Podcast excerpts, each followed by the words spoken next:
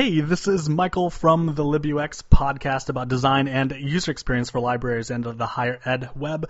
I am joined by super special guest Meg Ecclestone today. Hi, Meg. Hi, Michael. She is coming on to the LibUX podcast to pilot a new basics Q&A series um, that's going to kind of be like bonus supplementary content.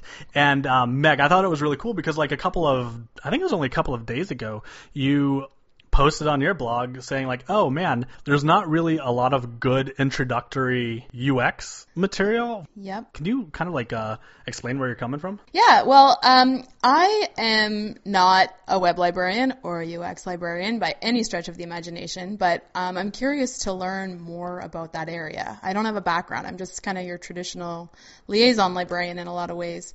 Um, so I ended up joining a Coursera MOOC some higher ed jargon for you um, around kind of design, design principles, human computer interaction, and UX. And it got me thinking about, um, you know, are there other introductory tools for our community for people like me?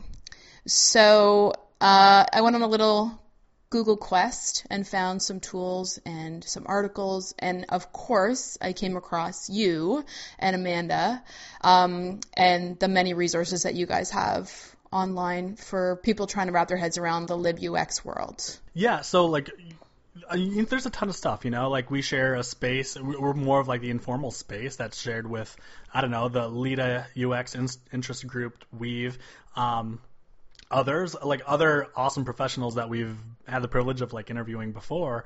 Um, but yeah, you're, you said something like, oh, there's not a lot of, I don't know what the phrase was. There's not a lot of stuff out there for a for dummies. Correct. so, um, so I I just kind of like hit you up randomly and I pitched a podcast to you. I was like, hey, let's do this. Let's make content for dummies. For dummies like me. and so, what the format of this uh, is going to be, except for this special very first episode where there's all this front matter, er, each episode is going to be a singular topic, one question, an answer, and and really probably a little bit of back and forth around that singular topic. That might be 10 minutes, it might be 30 minutes, but um, it's hopefully will uh, be useful to folks who aren't coming into it from, you know, I don't know, like positions of already having experience. Like one of the things that we do with LibUX is oh, we kind of intend content to be for like the intermediate, which is yep, a lot of insider baseball. Yeah, then, mm-hmm. but that's just because that's what we like to geek out about, right? Yep. So, um, so I thought this was gonna be cool because I'm incredibly tangential and I like to geek out, but I'm going to geek out with you and you're going to call me on my bullshit when I start like talking like t- talking about things that don't make sense. Yeah, if I bring nothing to the table, it's my the fact that I know nothing about this topic. That is my great strength here, and I'll Excellent. absolutely bring it.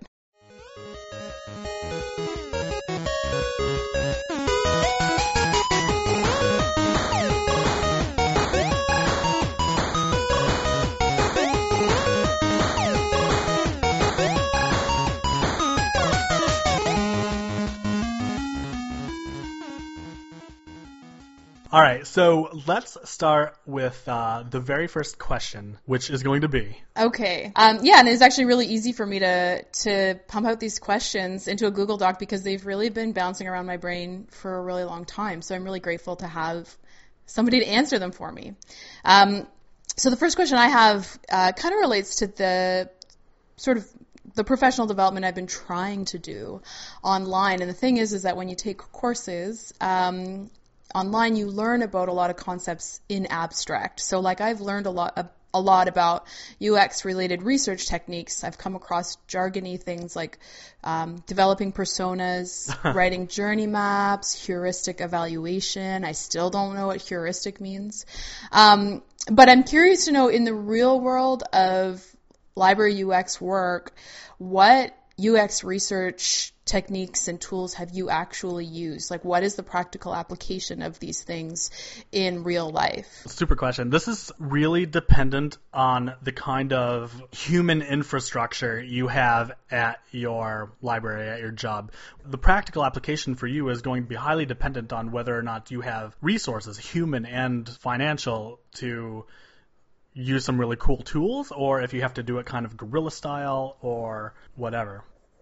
So, um, for me, I at, my day job I'm part of a really a two person web team that has that is part of a committee that is very user centric. We have good user centric principles, but I'm really the only one there. So for me, because I have access to all of the web services because that's what I do. Um, and you know, I have to kind of maximize my reach as one person. The practical application of UX in my line of work involves very much the the quantitative tracking, heat maps, analyt- analytics, um, and everything that goes around that. Now, what I'm able to do is you know, I'm, I'm a systems librarian, so I have access to actual laptops and everything like that. So we do sit people down and we'll craft a scenario with um, some sort of like video capture software, and we will like we will walk them through the use of a new tool, or we just did like Novacat uh, a few months ago. I'm sorry, Novacat is our um, card catalog. And um, we we create we create a scenario. We try to do this without influencing their decisions. We ask them to complete a task, and we just observe. And we're you know we're we're video capping their like everything they do on the laptop. Um, so this is really useful, and this is something, but this is also this also requires um, the commitment of time from two or three other people. I can't just do this on my own. Even that happens a lot more rarely than maybe the ideal would be. But this is just the reality for me. So like what I have immediate access to all the time, and I can I can deploy new heat maps and, and like kind of like online surveys and click tracks and funnels. Um, these things are just in my wheelhouse. I also happen to have a bias where I think the quantitative data is probably more important than qualitative data, data that you get through surveys. Hmm. However, my situation were different, and I weren't the web services librarian, or like many libraries, I don't have like the 100% control over our server that we do here, then yeah, sure, I would totally go after the surveys or whatever. Let me um, say that one of the best things that I've done, and I totally recommend it. The University of Michigan a few years ago presented at ALA, and I only know this because I saw the slides, um, called uh, XO like like crosses and knots XO participatory design, which is like a legit. It's published, so it's legit. like a, it's a really fancy way to describe having a screenshot of your website and then asking people to cross out things they don't like, circle the things they do. um, you would be surprised how freaking valuable that is. Um, we actually conducted one. Uh, this is way more. Usually, you only need like six to nine people to to get a feel of the major pain points and opportunities to improve say at least a website. But we had an opportunity to make 750 graduate students do this, wow. and the patterns that come out are just dramatic. They're they're almost hurtful. All 750 of us do not like this part of the website. Wow. and you collect enough of these, and you know the patterns emerge. And so this the stuff you're talking about, it sounds like um, are towards improved web design. Like that's the that's what's implied in everything you're saying is that you people are deploying this in order to improve their website. So that is the bias that I bring to everything. I am a front end developer. My job description is web centric. You hear and we preach, uh, gosh, you know, the user experience is a holistic value. It's also about the person to person contact, the, the experience of the service. What I do is like 99% web centric one of the things that I we've been able to do that's about like um, identifying problem points in the service uh, are through these customer journey maps, which all it is, it's it measures like like a point A to a point E, identifying you know the touch points in between. My favorite example is of a of library card registration for like public libraries. What like what is the entire process and what and can you identify each point that the patron has to interact with a site or a piece of paper or or a person to complete this task of registering for a card? And so You can literally sketch it, but it, maybe it's just a matter of doing like bullet points. It's like, oh, the person pulls up into the parking lot. They have to pay a dollar for parking. They, you know, like every time they just have like a little interaction like that, you make a note of it. For a lot of libraries, you see um, that you may have like an awesome service, card registration, reference, well, whatever. You may have something really cool. Maybe you've even optimized that specific experience to be really good. But what you see with customer journey maps is like, well, the customer journey really begins in traffic like three miles away, mm-hmm. right? Mm-hmm. So this is a really useful thing to do. In fact, there was a report by like I think eMarketer a year ago that showed that customer journey maps are really, you know, if you, if your budget is tight, if your human resources are tight, um, in terms of like bang for buck, that's one of the best things you can do because it's a really low budget. You just sketch it out or whatever. You stalk people for a little bit and see what they do. And if you haven't completed one before, you know, like the, the realities of the service process are interesting, and then you can dig down. It's like why, why does it take this long to fill out a form? Well, we have an old policy, you know. So you, you start to uncover like that. So it's it's fairly useful in terms of just like an exercise.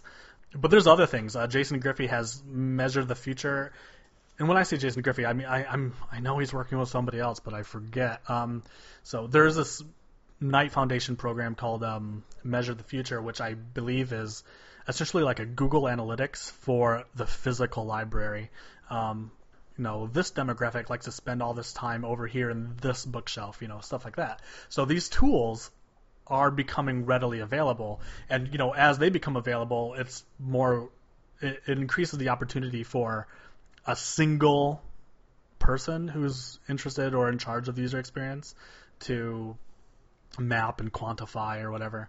Um, yeah, I don't know if that answered anything, but um, No, that's super helpful. Well, and it's useful to make it easy for people to do unilaterally because I think that's the reality of a lot of academic librarians. So yeah, I think cool. there's there's this um, certain um, idealism about incorporating user experience or user centricity into like the organization. Um, Coral Sheldon Hess has this wonderful um, model that shows I don't know like how uh, I don't even know how to describe it. It's um it's basically like a little ladder, a five step ladder that lets you kind of position where your organization is in terms of how user centric it is. So like if like one is like the the worst business in the world. No one cares about the no one cares about the user experience. They just care about whatever.